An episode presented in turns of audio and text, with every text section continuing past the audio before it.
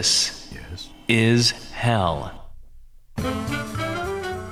Money is the root of all evil, and capitalism is all about money, so you do the math. This is hell, but for many believers, money is not only not the root of all evil, it can be the path toward their salvation and making them closer to God.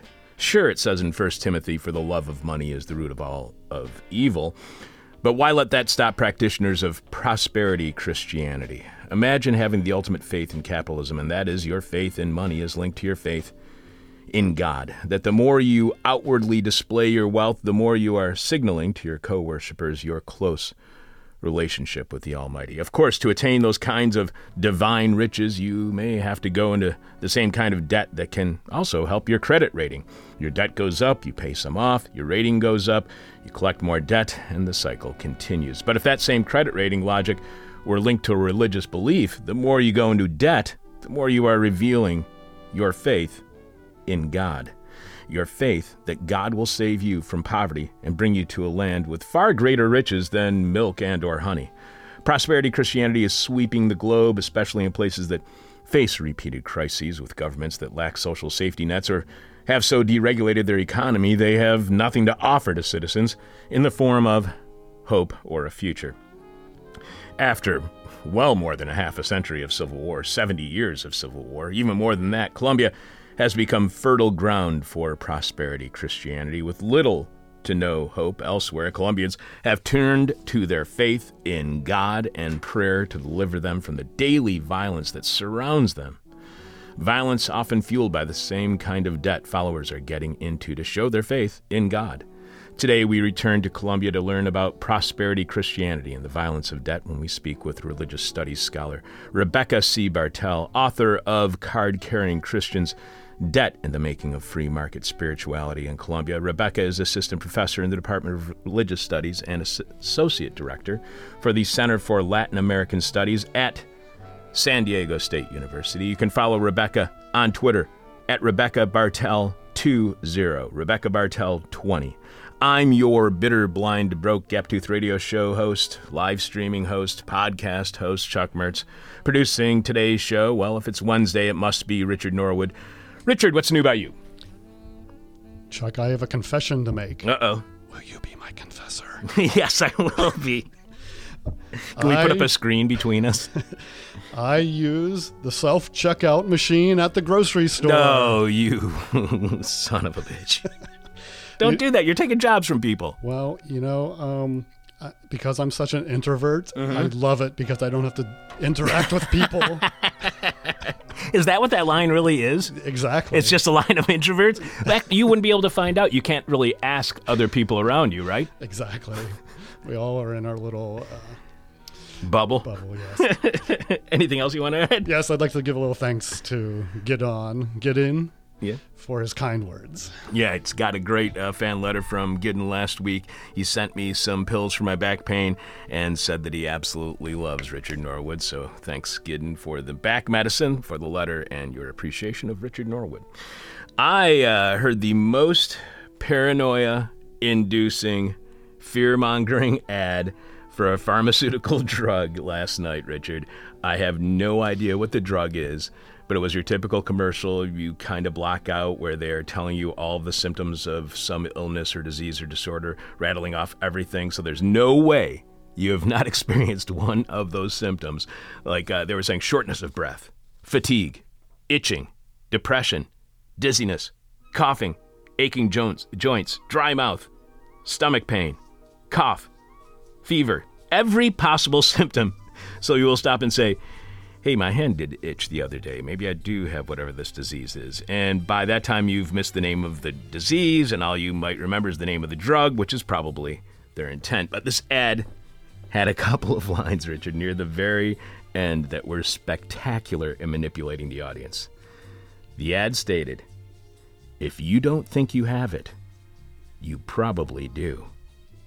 And if you do, Gotcha. you probably have it worse than you think. If you don't think you have it, you probably do, and if you do, you probably have it worse than you think, which is absolutely stunning. In case you do not have one of the myriad of symptoms we have listed, which would suggest you do not have this disor- disorder. That mere suggestion suggests you probably do have this disorder, and if you do, which you likely do because you don't think you have it, it's even worse because you don't think you have it. This implies the only people on top of treating whatever this disorder was were those who agreed they have it already and were treating it with the advertised drug. Everyone else is in denial. Now that's advertising. More importantly than any of that, Richard, what is this week's question from hell for our listening audience? Question from hell is What got you kicked out of the commune? what got you kicked out of the And commune? My answer is I switched the contents of the salt and sugar containers. The person with our favorite answer to this week's question from hell wins your choice. So you're just pranking people at the commune? No wonder they kicked you out. Uh, the person with our favorite answer to this week's question from hell wins your choice of whatever This Is Hell swag you want. You can check out all of our merchandise right now by going to thisishell.com and clicking on support, where you will see all the ways you can contribute to completely listener supported This Is Hell. Remember, without you, we got nothing. So thanks to all of you for your support. You can leave your answer to this week's question mail at our Facebook page. You can tweet it to us. You can email it to us, but we must have your answer by the end of tomorrow's show when we are announcing this week's winner following Jeff Dorchin and the moment of truth. Richard will have more of your answers to this week's question from hell following our guest again. What got you kicked out of the commune? What got you kicked out of the commune? Again, like I was saying earlier, you can email us, DM us via Twitter, message us through Facebook, or you can just send us, you know, stuff through the mail by addressing it to This Is Hell, 2251 West Devon Avenue, second floor, Chicago, Illinois, 60659. Uh, Don't send us your answers to the question from hell that way because we'll never get them in time. But uh, you can uh, send, just send us stuff. Uh, you can send us guest suggestions, topic you know, topics for ideas for the show. We got a guest suggestion from George H. George has sent great guest suggestions in the past, including suggesting Giulio Derico, co author of the Roar magazine article, Resisting Greece's Rapid Descent into Authoritarianism, who we had on uh, the show last month. And Giulio explained how the Greek government police crackdown on university campuses was actually something the United States had been requesting, demanding, the U.S. Embassy had been demanding it upon the Greek government since 2006. This time, George writes, Chuck, I think you should invite Doug Henwood as a guest on This Is Hell to discuss the April Jacobin magazine article, Take Me to Your Leader, The Rot of the American Ruling Class, where he details what has traditionally constituted the ruling class and how it is changing. He feels that our traditional elite is breaking down and that is leading to dangers, but also opportunities for the left. His selection of illustrations for this article was fun too. The two page spread from the official Preppy Handbook brought back memories of my days in private high school in the early 1980s. Always enjoy your show, George. So, George, as you may know, as many of our listeners may know, Doug has been on This Is Hell several times over the year, probably like close to a dozen. Most recently, Doug was on back in January of 2018 to discuss an article he wrote with Liza Featherstone and that is Wall Street isn't the answer to the pension crisis, expanding Social Security is, which was posted at In these times. Unfortunately, the online version of Doug's Jacobin article that you cite does not include the illustrations that apparently accompany the story in the print version of Jacobin, which sucks because I wanted to see the two page spread from the official Preppy handbook. Thanks for the suggestion, George, and we'll put Doug on the list for an upcoming show. Martin also sent a comment on a recent interview. Dear Chuck, I was listening to your interview with Adolfo Minka uh, last month, and I guess I have a little trouble wrapping my head around the idea of completely abolishing prisons. If we got rid of capitalism, wouldn't there still be violent crime? Wouldn't there still be people who are dangerous to society? I would very much like to see you have a guest on who could explain th- these things. If not Adolfo, then maybe someone else. Or if you could point me to a past interview that got into that discussion more than this one did. Thank you for all the hard work you do and what you put into the show. While I'm probably not nearly as far left as you or your guests, I still find your shows very informative and they have opened my eyes to a lot of the problems in the world. All the best, Martin. Martin, first of all, don't worry about that stupid political spectrum stuff. Just find your own politics and don't worry about them being what direction they're in. It, yeah, just don't worry about that stupid more left stuff. But those are really good suggestions, and I never thought of before, Martin. But if anyone has topic ideas in the form of questions that you would like to have answered, send your questions, and we'll see if we can find someone who can answer them, or if other listeners may know someone who can. And Martin, I do not know who can answer your questions of prison abolition and if we get rid of capitalism, wouldn't there still be violent crime? Wouldn't there still be people who are dangerous to society? I don't know. Listeners, if you know somebody who would be good to answer that question, send us your suggestions. And listeners, if you do have those suggestions, please send them along soon so we can get to what is being discussed here, what Martin was asking about. By the way, Martin is referring to our April 29th interview with St. Louis Assistant Public Defender Adolfo Minka, who was on to discuss his Black Agenda Report article, Spirit of Self Emancipation Continues to Rise at the St. Louis City Justice Center. And I strongly suggest that those of you who have not heard that talk go back and listen to it, or if you did, hear it again because Adolfo blew me away. If you are interested in the Jackson Rising movement, which Adolfo was a part of, and I stress was, he takes shots at that movement for not living up to what Adolfo saw as its incredible potential, and it makes me want to go back and find out what's happening with that movement. Adolfo also suggests that if you're an anti capitalist who is signing a million dollar book deal, then you must be doing something wrong because capitalism is rewarding you for what you do. That success in capitalism for an anti capitalist, in Adolfo's view, that's failure. In other words, I can wallow in my financial misery with the knowledge that I am being truly anti capitalist, or I can enjoy all the luxuries of life and never look at myself in the mirror again. See, we told you this is hell. Another listener who has sent a large amount of incredible guest suggestions, Tom G, writes to us saying, "Hi Chuck, this this the blacksea.eu article, and that website is theblacksea.eu article, Black Trail How to Kill the Planet and Get Away with It by Craig Shaw and Zeynep Şentek is intriguing and alarming, and I expect the documentary uh, film about to be released is hellish as well. Perhaps even hellish enough to, for the authors to be guests on This Is Hell. Tom then links the article in which Craig and Zeynep they explain Black Trail is our year-long investigation and documentary into how shipping pollutes the planet, avoids taxes, dodges regulations, and gets away with it. For the past year, a team of journalists from the European Investigative Collaborations Network produced Black Trail, a documentary project which was released by the Black Sea and Partners earlier this month. Black Trail delves into the shipping industry's efforts to hide from the climate debate, regulations, and taxation. All this comes at a cost. This multi trillion dollar industry produces a massive amount of greenhouse gases, which causes climate change and toxins that cost thousands of deaths each year in coastal regions, port towns, and cities.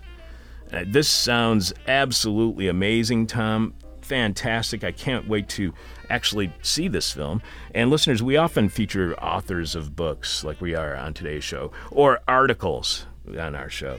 But we'd like to give more airtime to filmmakers and feature more discussions on documentaries. So if you can answer Martin's questions, again, if we got rid of capitalism, wouldn't there still be violent crime? Wouldn't there still be people who are dangerous to society? Or you have, if you have suggestions for films and filmmakers to be featured here on This Is Hell, please email us at chuck at thisishell.com, DM us via Twitter at This Is Hell Radio, or message us via Facebook at facebook.com slash This Is Hell Radio. Coming up, prosperity Christianity and its role in Colombia's ongoing violence. And we'll have more of your answers to this week's question from hell, which is what got you kicked out of the commune? What got you kicked out of the commune? I'm your bitter, blind, broke, gap-tooth radio show, live stream, and podcast host, Chuck Mertz. Producing is Richard Norwood, live from the United States, where property has more rights than people. This is hell. As we discussed on Monday's show, Colombia is in the midst of its most violent uprising in years. Suffering from 70 plus years of civil war and internal fighting, Colombians have found little to turn to in their time of need. With a government and country destabilized by war, many Colombians turned to their faith, for it was the only place they could find any hope for a better, brighter future in a new post war Colombia here to help us understand what happens when faith is tied to debt and debt brings hope, as well as misery and violence. Religious studies scholar Rebecca C. Bartel is author of Card Carrying Christians Debt in the Making of Free Market Spirituality in Colombia. Welcome to This Is Hell, Rebecca. Hello. Good morning. You Thanks can- for having me. Thank you so much for being on. This is a fascinating book. Uh, you can follow Rebecca on Twitter at Rebecca Bartel20. Now, you had no idea that this ongoing violence, and I, I don't want to just be focusing on uh, the ongoing violence. Obviously, we want to talk about your book, but you had no idea that this ongoing violence was going to be taking place right now, that this would be a news story as your book was being released. Or did you? Were you certain that the fact that there was going to be violence going on in Colombia at the time? No, no. This is this is actually quite unexpected. And you know, I was actually in Colombia two weeks ago, um, in the midst of the very beginnings of all of the violence going on. My my father-in-law unfortunately passed away, and so we made a trip down to Bogota. And he died two days before sort of the the beginning of the massive um, protests and strikes. So we were right smack in the middle of it, um, and so got sort of firsthand, firsthand, um, you know, proximity to to what was going on and to the protests that were happening, that are still happening. Yeah, they're still happening, going on now for weeks with more Yeah. than 40 people who have been killed. And we'll get back to that violence in a bit, but I would really want to focus on your book because it ties into that violence, which is just Absolutely. this it's this is just an amazing concept that nobody else is discussing when it comes to what is taking place in Colombia. You start by describing a conversation you had with Fernanda. Uh, she said that she is uh, she was sitting across from you at this coffee shop at the MIC. I don't want to try to ruin my pronunciation. Let's see, Misión Carismática Internacional Campus. Well done. Yes, very good. Yes. see, three years of horrible Spanish grades, and look what happened. There happened. you go. Look at look at that. Yeah, I mean, I had I had lived in Colombia for eight years. I did my master's degree down there, and I worked in human rights for a number of years before starting my PhD. And so I was familiar with these mega churches that were increasingly growing. I got to Colombia in 2001, just the beginning of the Uribe administration, and you'll hear that name, that the former president who is behind the scenes doing a lot of puppeteering right now, um, and part of the reason that the kind of fascist mafia state um, action that we're seeing in Colombia is really a, a, a an on you know a, an ongoing thing that's been going on since since Uribe and even before that. But just when I got to Colombia, um, religious freedom had been constituted in the you know for 10 years no more than that until 1991 with the new constitution uh, catholicism was the only officially recognized religion in colombia. And after that constitution uh, that constitutional reform there is a proliferation of all kinds of different kinds of christianity and religious kind of expression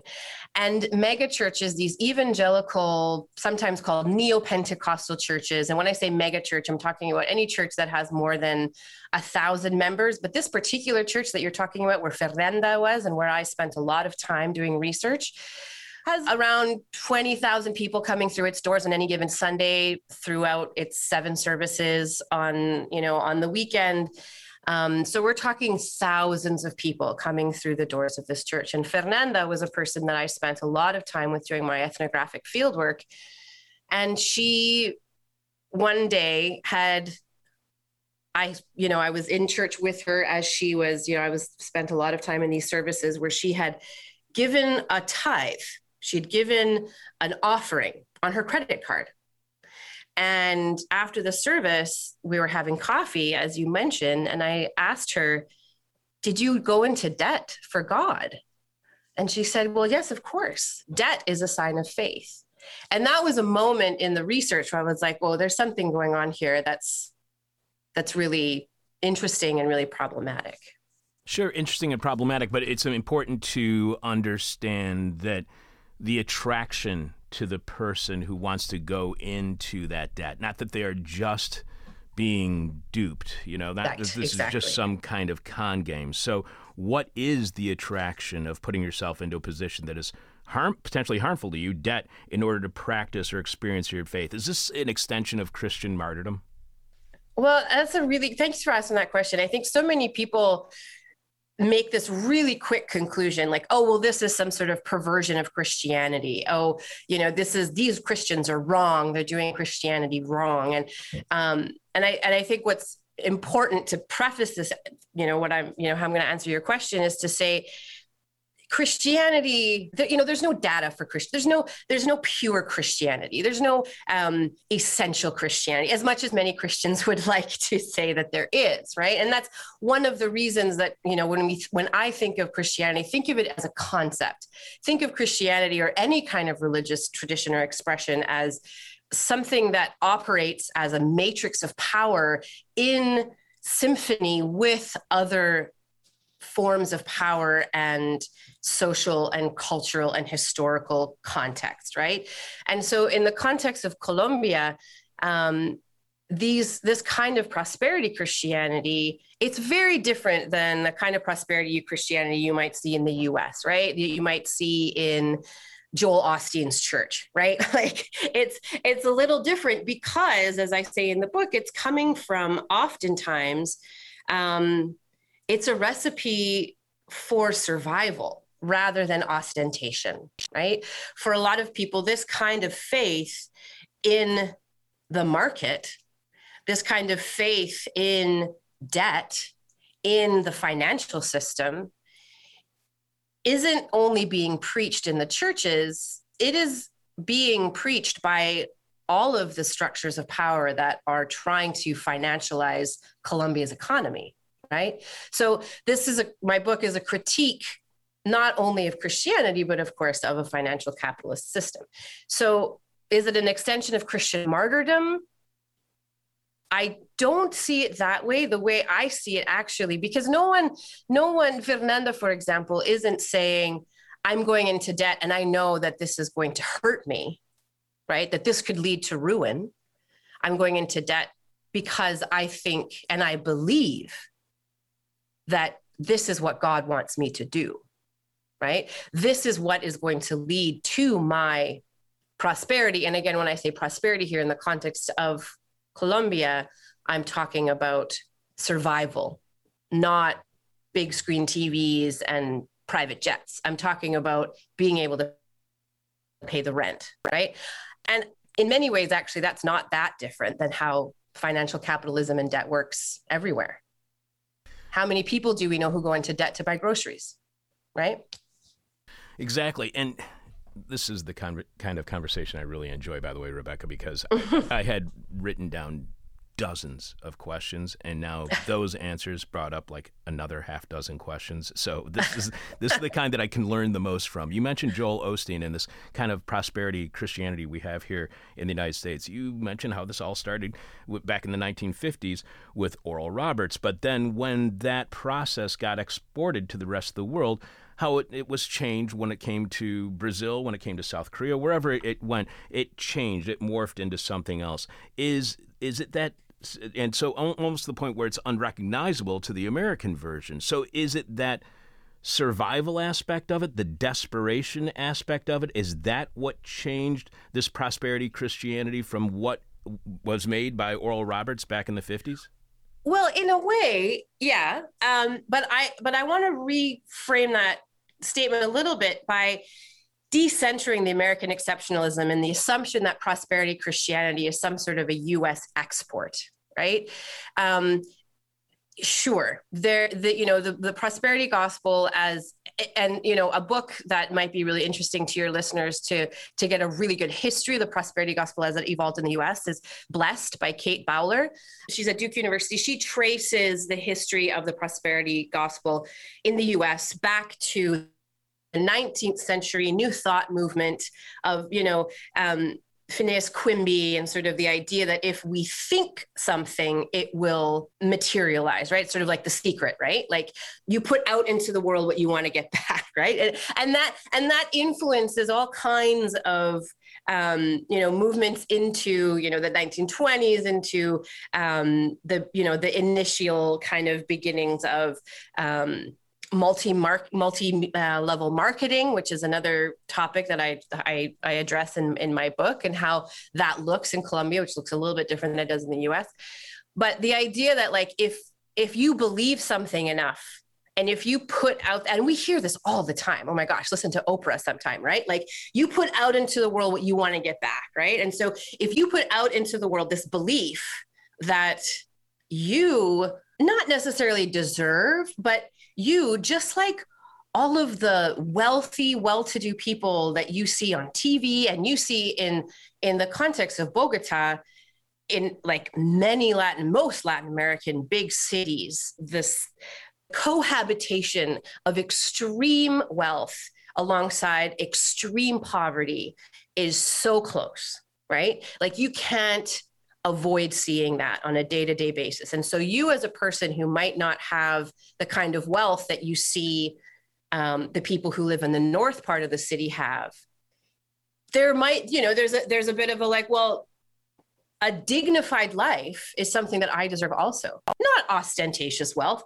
but a dignified life, education for my kids, a job where I can rely on a steady income, the ability to pay my rent, the ability to move around the city, the ability to, um, you know, make sure that my kids have a, you know, a, a solid future and can, you know, go ahead and study in the university. Those kinds of expectations. That's what I mean by survival. So it's not necessarily that desperation that you talk about, because I, I think that in outside of the US, prosperity Christianity, it looks very different depending on the context that you're in. And the mission, the charismatic mission, the Misión Carismática Internacional, um, the the inspiration for the way in which Pastor Cesar Castellanos, who's the main pastor of the church, his inspiration is less tied to the kind of theology that Joel Osteen preaches and more tied to sort of the Yoido Full Gospel Church in South Korea, which is the world's largest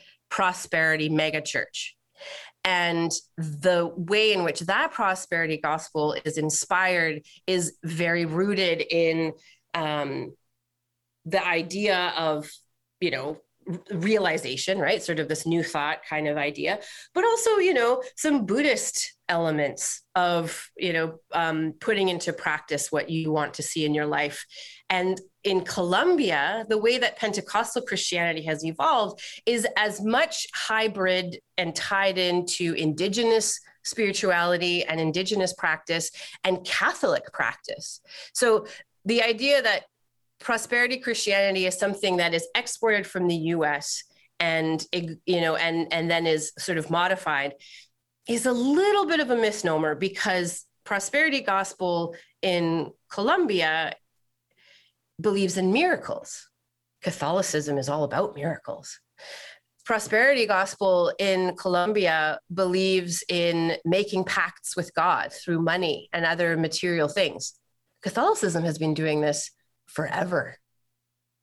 One of the reasons that the protestant reformation happened one of the you know the 95 theses that martin luther nailed to the wittenberg door was you know the, the outrage over indulgences and and sort of the the, the corruption in the, the catholic church. These so these things have been going on for a long time. So it's not not a purely American version of Christianity that's been exported into the world that's tied to capitalism in this really unique way. Capitalism, as we know, and Christianity also create these very particular matrices of power that operate in specific ways in specific parts of the world. So that that's a very long answer to your question, but I hope that clarifies a little bit. It no, it does, and it perfectly leads into my next question is because you were you been, you mentioned this before that of Christianity as power, and that sounds like a political movement. Does prosperity Christianity politicize Christianity, or has Christianity always been politicized? Oh, I think Christianity has always been politicized. I think, I think, um, because the think, combination of the two things, I can see how this turns into a political, you know, more of a political movement than I don't want to say that. I was going to say more of a political movement than maybe Catholicism was beforehand, but I don't even want to say that. No, no, don't say that because remember, you know, Catholicism was so central to the conquest of the Americas, right? right? I mean, Catholicism was a very particular sort of Iberian, Spanish, Portuguese Catholicism was essential to the development and establishment of a kind of capitalism that has proliferated in Latin America um, from you know the time you know from the 15th century on right i mean if you think about the, the development of capitalism um, it's sort of industrial capitalism in Europe and North America. Like you need to be able to, you need to think about colonialism as part of that story, right? We have to be, we have have to be aware of that. And we have to be aware of uh, i think as, as a scholar of religion as an anthropologist of religion capitalism we need to be aware of the the um, the failings of, of you know analyses like max weber who only tied capitalism to protestantism. And he was really right in a lot of you know obviously in, in a lot of uh, what he was analyzing. He didn't take into account you know the the the role that slavery and colonialism and the religious power structures that existed in those you know hundreds of years leading up to sort of the industrial revolution that catholicism played a really central role. And so to think of catholicism um, as you know to think of catholicism as somehow completely separate from protestantism i think is a mistake. Um, and to think you know to think of um, Christianity as as something that is one thing or another is also really problematic. I mean, there are over thirty thousand different denominations of Christianity in the world, right? So you you know you've you've got to be able to think of this phenomenon as as as you know more than just something that's political or not, um, but that ties together and and enters into relationship with local um, endogenous structures of, of power of oppression but also liberation. I mean let's let's not forget that there's a really strong christian you know catholic movement for liberation in latin america that's been you know inspiration for you know for all kinds of liberation movements right? Um, that's that's very overtly anti capitalist at least in its at least in its discourse right? So so there is a theology that a lot of Christianity and a lot of Christians and Christian theologians would adhere to, which would which would say that Christianity is the religion, the anti-capitalist religion par excellence, right? Like you mentioned in your introduction, Timothy something. Um, I'm not very good at quoting scripture. Neither am I. I had to look it up. Don't worry. yeah, but you know, like there's enough in there. There's enough in the scripture that you can really defend an anti-capitalist kind of position. You know, you you you and and I'm you know uh, Gustavo Gutierrez did that, and all the liberation theologians have been doing that for a long time. Um, but but if we think of Christianity as a polemical concept, that's that's language that Gil Anidjar uses and and Ruth Marshall and, and other scholars to, to think of it as something that's not that doesn't exist sui generis. Like it's not something that exists out there and we like we're like oh i'm going to take a little bit of christianity you know like that that's not how religion works. Religion is always embedded within our economic and political and social systems. And um, part of the point of the book was to say it seems that a lot of a lot of scholarship separate these two worlds the economy and religion as though economics would pervert this sacred space of the religious or that religion would bring some sort of irrational belief structure to economics which is so rational which obviously we know is nonsense right? Um, and and and so secular right? Like there's there it's it's something that exists outside of human decision making the market operates on its own like some the invisible hand right? Um, which is such a religious idea that is such it's such a it's such a religious idea that the invisible hand of the market is somehow this benevolent force that's balancing everything out so I don't even know where we began with that question. Sorry. That's okay. You know, so just, uh, just following up on that, though, this I you know, there's this idea that everything is political, and that's something that people don't recognize far too often. Mm. That they don't recognize that economic policies are political. They think that that's outside of politics somehow. That that is objective. Do we make the same mistake in not recognizing that everything, in fact, is religious? this is a conversation I have with my students all the time, right? Because you get to a point in the semester where they're like, "Well, what's not religious, Professor Bartel? like, if like if everything's religious, then what's the point?" And it's like, "Well, no, Oh, listen religion is a social construct like everything you know like like so many other things and what does that mean it doesn't mean it's not real it doesn't mean it doesn't have um, impact it doesn't mean it doesn't shape our lives, right? There's a materiality to religion, of course. But what it does mean is that if it is constructed by us, just like the economy is, then we can change it right? And i and i think that's that's the important point here. So if it's sure it's political yes. Um is religion always political? Is everything religious? I mean yes and no. What's important to understand is to and to analyze is where are these points of belief that hold up violent structures right? Where is it that our reliance and our conviction that the economy must run in a certain way when that when that begins to put people's lives at risk or literally kill people which is what's going on in Colombia right now over 60 people have been killed over 600 people have been disappeared by the armed forces we have over a thousand you know um, ex- uh, cases of police brutality, violence, people who've been hurt. This is going on right now in Colombia, and it's directly tied to the conviction of some that certain economic policies are more important than human life. And that is what I call necrofinance. That is what I call necrofinance. That is the dark underside of financial capitalism. And that is entirely, I think, connected to a system of belief and that system of belief is neoliberalism. And as you quote Hayek in your uh, piece, it mentions how this is essentially, I'm going to be paraphrasing here, uh, neoliberalism is an abandonment of the people, of the public, of social services, of a social safety net, and instead of a focus on the market. So from the very beginning, was neoliberalism understood as that abandonment of the people and putting profits before people as a prioritization? Well, I think that probably Hayek and Friedman and everyone who's come, you know, come after the neoliberal, you know, Chicago boys, the the the exercise of neoliberalism in Latin America. Um, it, I don't know if if if Hayek would have so openly, you know, said the priority is, is you know, wealth as opposed to people because i think that there was probably a belief that if we let the market operate freely if we if we if we roll back the the influence of the state if we if we roll back you know any social security net it, if if we if we create more space for the operation of free enterprise I, you know i'm sure that there was there was there was a, a, belief on some level that this was actually going to do good in the long term.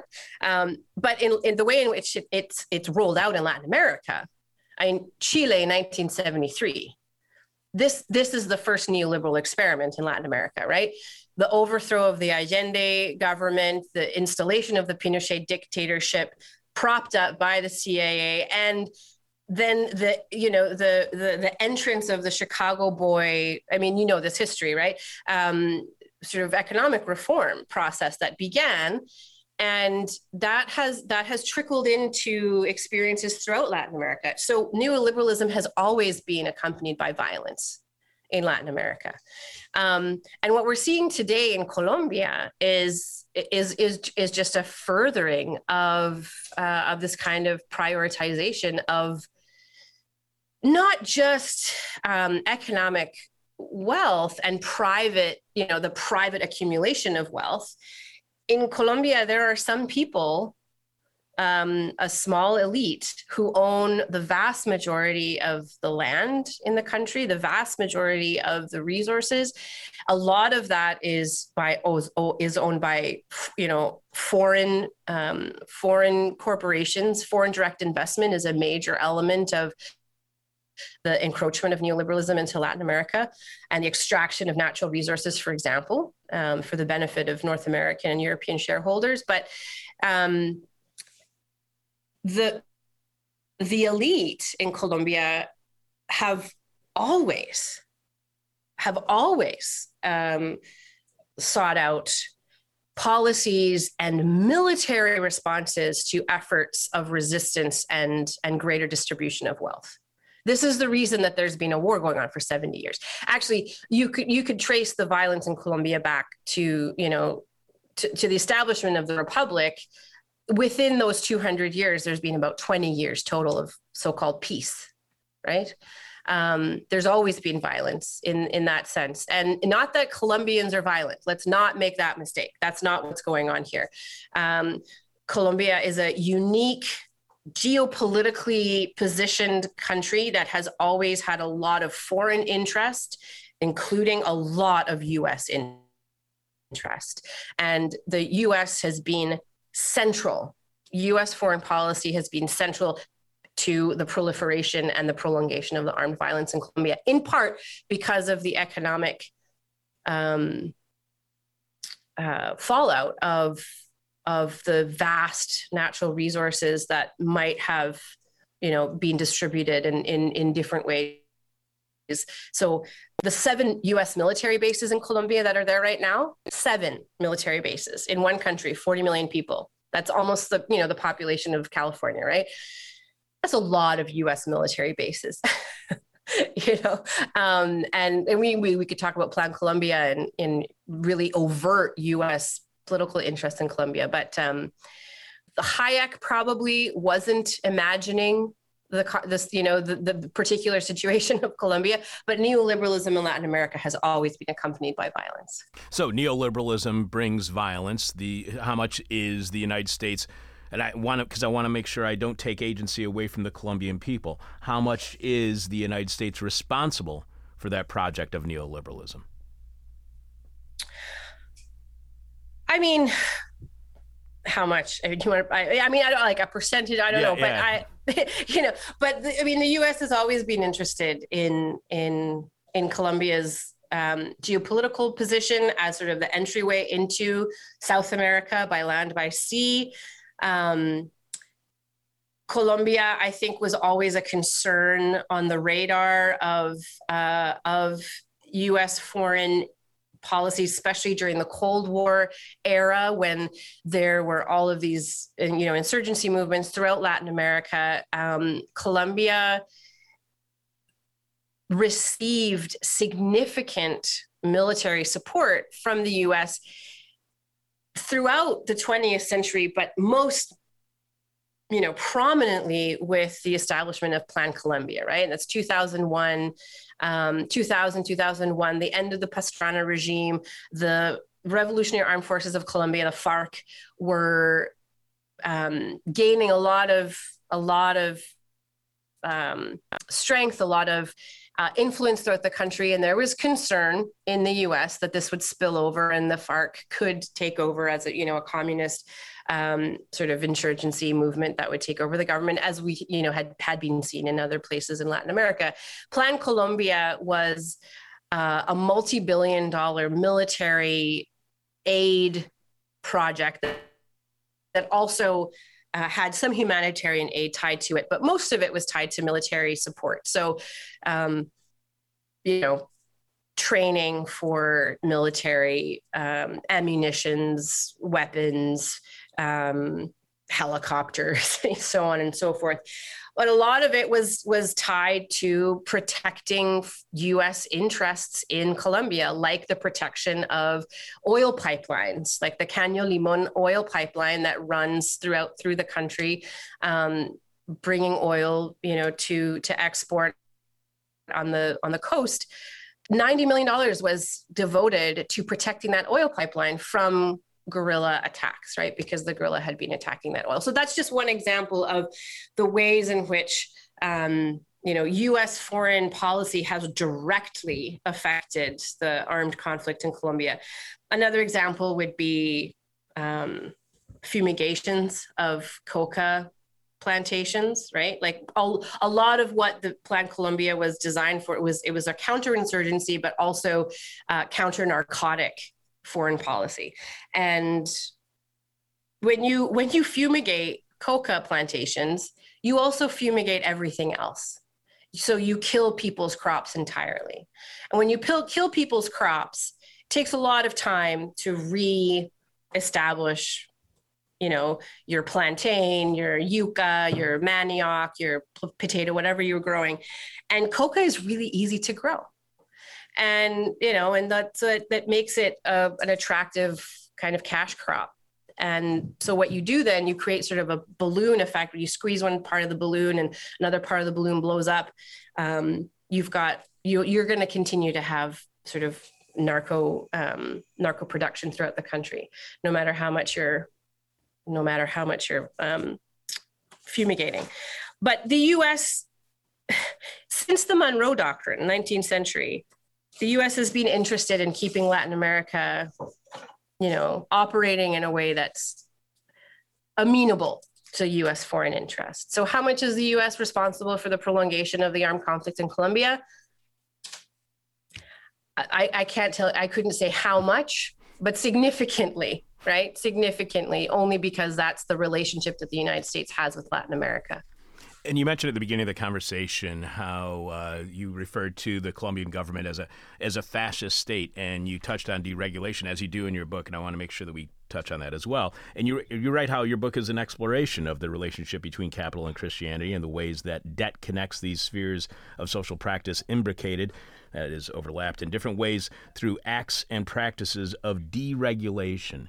Right. How do preachers of the Colombia megachurch that you were at, the MCI, uh, how much uh, do they? How do they connect Christianity with deregulation? Well, this goes back to the Constitution of '91, where you get this deregulation of religion in a way right? So you've you've up until 1991 you've got only catholicism as the recognized religion uh, in the country. And after that you've got sort of an open religious market. I really hate i, I yeah sorry i'm going to scratch that. Religious market is is a language i, I don't really like to use but um, you've you've kind of got open season so any you know any religious tradition any religious organization can register um, as a recognized religious institution. And so, you know, this freedom of religion, right? And so that that is um, part of the deregulation, but also with this particular kind of prosperity Christianity, it also this is also a, a response to sort of the the idea that prosperity Christianity is an export from the U.S. Well, you know, which in, in a lot of cases it is, but um, in it's it's also very much these churches are are independent churches. They're not connected to any sort of overarching denomination. They're taking ideas from all over the place. They're creating a really hybrid kind of uh, of faith uh, practice that that is that is deregulated from an overarching denominational um, set of doctrine, right? So it's very it's different insofar as like the Vatican is this overarching structure that most you know catholicism kind of all you know relates back to, to the doctrine that's coming out of the vatican. These these mega churches operate in in a much more deregulated kind of way. Deregulated also insofar as you know these churches you know there's there's they're they're tax free in the same way that um, you know religious organizations in the US are also tax you know don't pay taxes in that sense. So also deregulated in that very kind of real kind of way. And so the money that's going into these churches is not being traced. It's not being tracked in the way that it was in a business. Um, and that creates sort of a black hole in trying to figure out how much money is actually moving through these churches um, which is which is something that is uh, i think you know really interesting given that in many of these churches you can you can go they have a credit card machine right there. You just make your payment. It goes directly into a bank account. And i tried to interview you know those those bankers and there's there it's it's it's completely private. And so there's no way to sort of regulate um, how that money is coming and going so you also uh, mentioned that uh, the Cesar uh, Castellanos, who is mm-hmm. the preacher at the megachurch MCI, and he asks his believers, "Do you believe in financial resurrection?" And you add, yeah. "Finance operates through aspirations." The plasticity of the human subject in late capitalism and promises a new becoming, a resurrection. And you point out that finance dwells in the realm of speculation and possibility, just as ideals of prosperity are tied to wages made on faith and credit. So, are speculation and religion then? both based on faith. Therefore, those who are willing to put their faith into a religion are willing to speculate. Do the religious also have a gambling problem? um, that's funny. No, I mean, I think. Oh, that's that's a great question. So I I guess um, the speculation. I mean, you know how finance, you know, is operating in this like put putting bets on future returns, right? And in a way, that is exactly what is happening in in in these churches where people are using credit cards to make financial covenants with God, right? Um, and you know the plasticity of the human subject what i what i mean by that in, in late capitalism is that you know we we are being formed by these economic structures that have that have that have kind of taken over our social worlds right and and the the practice of tithing on credit with money you don't have betting on some sort of a future return is is a, is a form of speculative faith right? Um, and in a way i think i think christianity has done that for a really long time. Uh, i don't again i don't think that is something that is entirely specific to prosperity christianity. What's specific about these kinds of prosperity christians that i was spending time with is that they were using credit cards that the fi- that there was a financialization of faith right? Um, and don't we all do that a little bit right? I mean don't we all when we're using credit when we're using our credit cards if you use your credit card maybe as you were saying in the introduction you're talking about if you're if you're you know gaining the benefits of capitalism and you're an anti-capitalist you know you're failing. And and and maybe you know and and i think that's totally right. Um but but isn't is credit is always a practice of belief right? Credit using your credit card going into debt that there's always there's always the assumption the belief the aspiration that you're going to get yourself out of that right? Um, and that the you know the, the, there's some sort of a, an investment or it's good debt or what have you or you'll be able to pay it off later.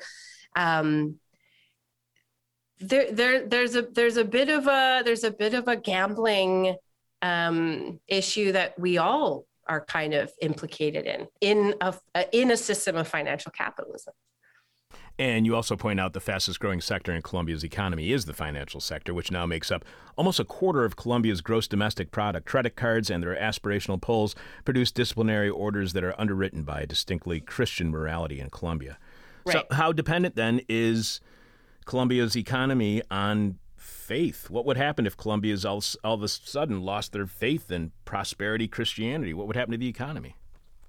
Well, if if people lost their faith in prosperity Christianity, uh, I think you'd probably get a different religious system that would pop up that would be, uh, you know, tightly and intimately embedded with the financial system. The the the dismantling of prosperity Christianity or this kind of financialized capitalism um, those two things go together right? Like i think prosperity christianity will exist as long as financial capitalism is exists. And financial capitalism relies on a certain kind of, of faith system that that props it up. I mean look you know if you look if we look at the you know the 2008 um, crash uh, you know, so a lot of a lot of what what happened there i mean obviously you know complex and and and and you know a whole other conversation to have but but people lost their faith in the financial system. You know banks lost their faith. People pulled out. People sold. People you know th- this this was in part the the shaky ground upon which all of these um, you know subprime loans and and predatory lending was it was all it was all built on a house of cards and when that house of cards falls you you know you have you have a financial crisis. So if people stop believing in financial ca- fi- uh, prosperity christianity i mean will that mean that people will take out fewer credits? I'm not sure.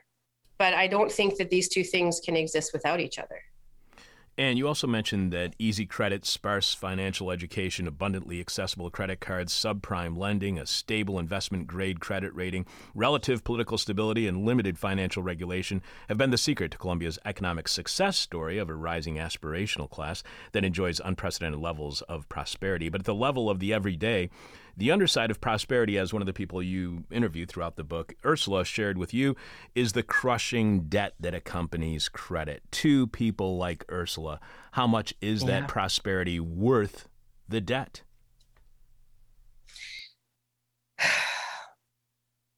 You know, I think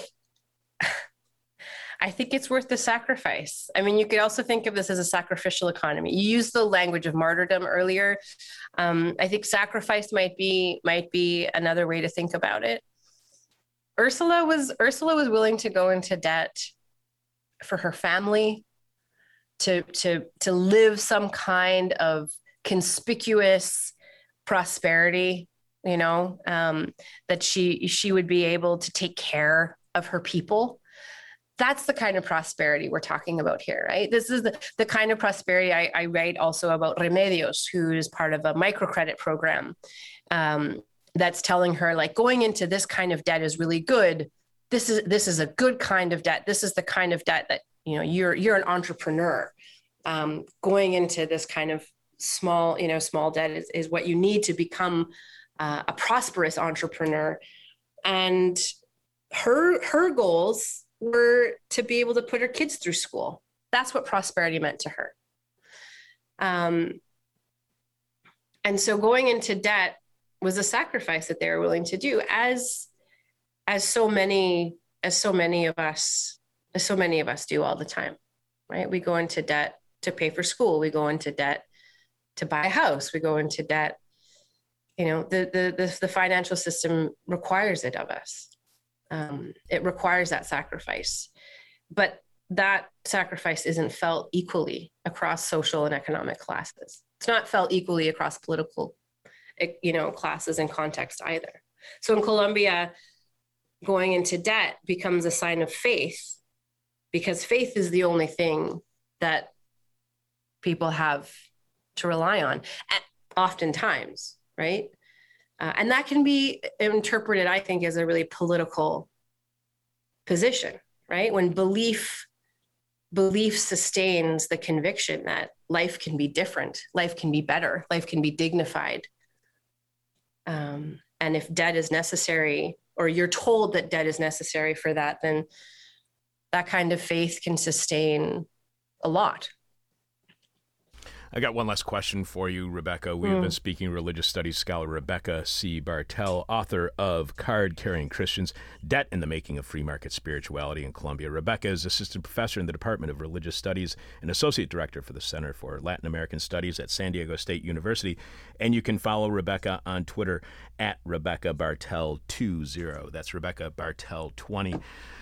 Our final question for each and every one of our guests, I promise, Rebecca, is what we call the question from hell. The question we hate to ask, you might hate to answer, or our audience is going to hate your response. On Monday, we are speaking with uh, an attorney who practices in Pereira, Colombia, as well as in Bogota, uh, mm-hmm. Alejandra Buitrago. And we asked her about an interview that had been done with the uh, sociologist, professor at the State University in Medellin, Forrest Hylton. Forrest Hylton had said, mm. has been on our show in the past, he said that this current uprising is an uprising against neoliberalism, to which Alejandra agreed. So is Colombia's economy, is neoliberalism the cause of Colombia's ongoing violence? And if that is the case, can there be peace in Colombia as long as there is financialized neoliberalism and as long as the U.S. military occupies Colombia?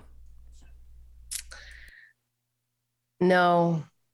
I don't think so. I, insofar as the way in which neoliberalism has played out in, in Colombia and has been you know the one of the driving forces of massive displacements there are only over 8 million people displaced internally in colombia right now we know that 80% of displacements happen in areas that are rich in natural resources um, that's a humanitarian crisis, the size of which you know there's no comparison in the rest of the hemisphere. Insofar as neoliberalism continues to maintain the the logic of a trickle down economic system that is absolutely dysfunctional, as we know, insofar as you know the reforms that are being you know um, proposed in in the Colombian Congress as you know it just as an example the ley 010 the new health um, reform bill that is trying to be passed would further the medical system and further privatize the medical system and further um, and and further weaken an already broken health system that is already tied to to economic profit for large pharmaceutical and private um, private insurance companies.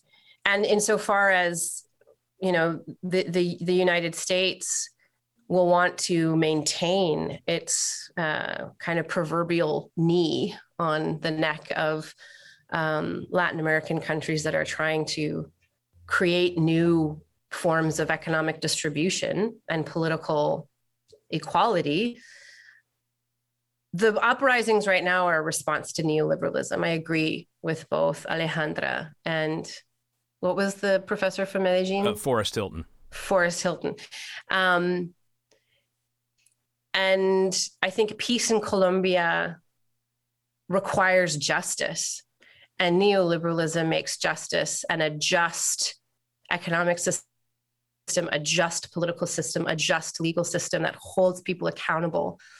Um, that's that's going to be difficult that's going to be difficult uh, insofar as there's not a, a, you know radical redistribution of of wealth and um, a, an adherence to the commitments that were made by the Santos government in the peace agreements with the FARC. Another reason that people are, are uprising is because the violence has continued under a different name. You know, there's the talk of the war being over. Well, the war technically has changed. The violence has continued, right? Hundreds of human rights defenders have been killed, hundreds of land defenders have been killed. And those are all tied to also um, the economic interests in the land, the richness of the land, the distribution of wealth, and all those issues. So I think peace in Colombia will be difficult. There's a there's a saying uh, in in Colombia, um, "Sin pan no hay paz." if there's no if there's no bread if there's no justice there's not food for the people there will be no peace it's sort of the colombian version of no justice no peace and i think that's that's true. And that's why you're seeing millions of people every day for two weeks. In spite of all of the violence and the bloodshed and uh, and the threats from from the police and the military and the government um, they're going to continue right? Ya basta. That's colombians have had enough. And there's and i think there's also faith in that uprising. There's faith in the resistance well, I hope that faith comes to fruition. Rebecca, uh, this has been a fantastic conversation. I really, really appreciate you being on our show today. Rebecca Bartel, again, is author of Card Carrying Christians Debt and the Making of Free Market Spirituality in Colombia, which we have only skimmed the surface of. This is a fascinating book. You should be very proud of your work. This is really great, and our listeners should check it out. You can follow Rebecca on Twitter at Rebecca Bartel20. Thanks so much for being on our show. Thank you so much. It's been a pleasure. All right, great. So I'm going to bug you in the future to have you back on. Absolutely, anytime. Right. Have a great rest of your day. Yep, Bye-bye. you too. Take care. If you like what you just heard, please show your support for Completely Listener Supported. This is Hell by subscribing to our weekly Friday Patreon podcast at patreon.com slash this is hell or by going to thisishell.com and clicking on support where you will find all the ways you can support your friends here at This Is Hell. And if you're wondering why the Colombia uprising isn't getting all that much play on Fox, CNN, MSNBC, ABC, NBC, CBS, PBS, it's because the solution to the problem is ending U.S. imposed neoliberalism and ending the U.S. military occupation of Colombia.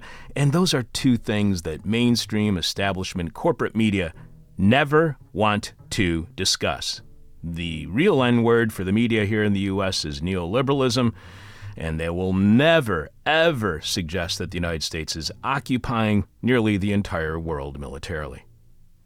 Bringing you bong hitting journalism since 1996, this is Hell. I'm your bitter, blind, broke, gap tooth radio show, podcast, live streaming host Chuck Mertz. Producing today's show is Richard Norwood. This week's question from Hell is what did you why did you get kicked out of the why did you get kicked out of the What commune? got you kicked what got out? you kicked out? What got you kicked out of the commune? What got you kicked out of the commune? Richard, please share with us some more of our listeners' answers to this week's Yes. question from Hell. David Z says prankishly crossing out the G in goat milk. Those pranks. Pranks will get you kicked out of the commune every time. Caveats answers when cleaning the sink, I misappropriated the ethnic cleanser. Oh, Jesus. Amanda L says I got kicked out for smoking weed in my bedroom. Worst punk house ever. what got you kicked out of the commune? Stephen M says preferring volume 2 over volume 3 of Das Kapital. That's so stupid. That does sound like the kind of thing that would get you kicked out of the commune. Nick E answers I ate the last bologna and drank the last beer. Sweet. Great combination, by the way. Wally R answers I refused to make a donation to my current alderman. That's some lousy commune you're in. That's a big commune. Andrea T answers sleeping through the co op meeting a fifth time. And conversely, letting go of stress and eating so many damn vegetables allowed me to connect with my peers late into the night. But the homemade moonshine is just too smooth. Too smooth. too good to too good to last. Wow. I know do know somebody who was in a co-op or commune co-op, whatever it was, Right. and they kept falling asleep during the meetings, and he was asked to eventually leave. What got you kicked out of the commune? Kent C answers the autocratic machinations of bulbous and demented cranial eph- ephemer- Ephemeral? uh, ephemeral ephemera. oh, ephemera. Wow. That's some fancy temporary words there. Devon B answers highly performative public tantric masturbation slash Gregorian throat singing. Jesus. That will definitely get you kicked out of the county, let alone the commune. Philip A answers the Dawes Act. All right. Everybody can look that one up. That's D A W E S. And what got you kicked out of the commune? Bradley R answers microwaving fish in the break room. Gross. Definitely a kick out offense. Teenan S answers passing out flyers for the cult across the street. That's good. and just a few more. So, Okay. what got you kicked out of the commune? Brandon S answers wasn't cool with recycling everyone's poop to fertilize our food crops. That's disgusting.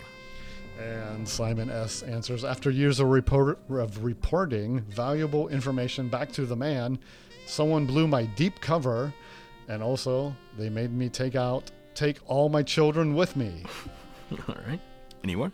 One more, last Okay. one. Daniel L. answers My girlfriend's girlfriend's boyfriend's wife. That's what got him kicked out of the commune. You can leave your answer to this week's question mail at our Facebook page, facebook.com slash this is hell radio. You can tweet it to us, you can email it to us, but we must have your answer by the end of Thursday's show. Tomorrow's show, when we are announcing this week's winner following Jeff Dorchin in the moment of truth. During this week's moment, it's Jeff and the Jews again. Richard, please, well, I'm sorry. Uh, tune in to tomorrow's show, streaming live at 10 a.m. Chicago time at uh, here at thisishell.com.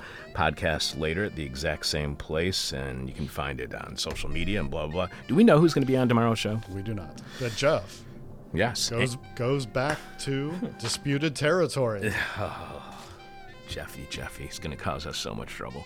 I'm your bitter, blind, broke, gap tooth radio show podcast live streaming host, Chuck Mertz. Producing today's show is Richard Norwood. Thanks to Rebecca Bartel, our guest. Thanks to Richard Norwood for producing. Thanks to Alex Jerry for booking today's guests with my most sincere apologies. Yes, I am a white dude, but keep in mind, I'm also a race and gender traitor. This is hell. My demon is on my butt. No. Ah. My demon talks to me in profanity like a sailor. And my demon tries to knock me down. And my demon tries to put me on a hell ride. Thank you for listening to This Is Hell. For more interview hell and to support the show, visit thisishell.com.